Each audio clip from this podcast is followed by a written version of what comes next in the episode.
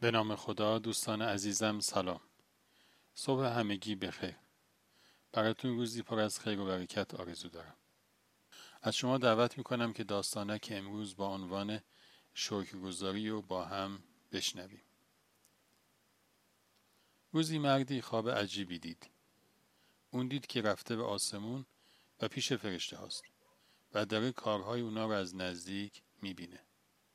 اولین دسته از فرشته ها رو که دید دید که یه جمع زیادی از اونها دارن سخت کار می‌کنن و تند و تند نامه هایی رو که توسط پیک ها از زمین می‌رسن باز می‌کنن و اونا رو داخل جعبه می‌ذارن مرد از فرشته پرسید شما دارید چه کار می‌کنید؟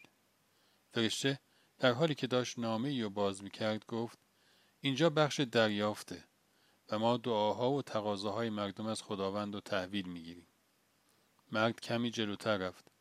باز تعدادی از فرشته ها رو دید که کاغذهایی رو داخل پاکت می‌ذارن و اونها رو توسط پیک هایی به زمین میفرستن. تعداد این فرشته ها هم خیلی زیاد بود و خیلی هم مشغول کارشون بودن. مرد پرسید شماها دارید چه کار می‌کنید؟ یکی از فرشته ها گفت اینجا بخش ارساله. ما لطف و رحمت های خدا رو برای بندگان به روی زمین میفرستیم. مرد کمی جلوتر رفت و یه فرشته رو دید که بیکار نشسته. با تعجب از فرشته پرسید شما چرا بیکارید؟ فرشته جواب داد اینجا بخش تصدیق جوابه. مردمی که دعاهاشون مستجاب شده باید جواب بفرستن ولی فقط عده خیلی کمی جواب میدن. مرد از فرشته پرسید مردم چطور می‌تونن جواب بفرستن؟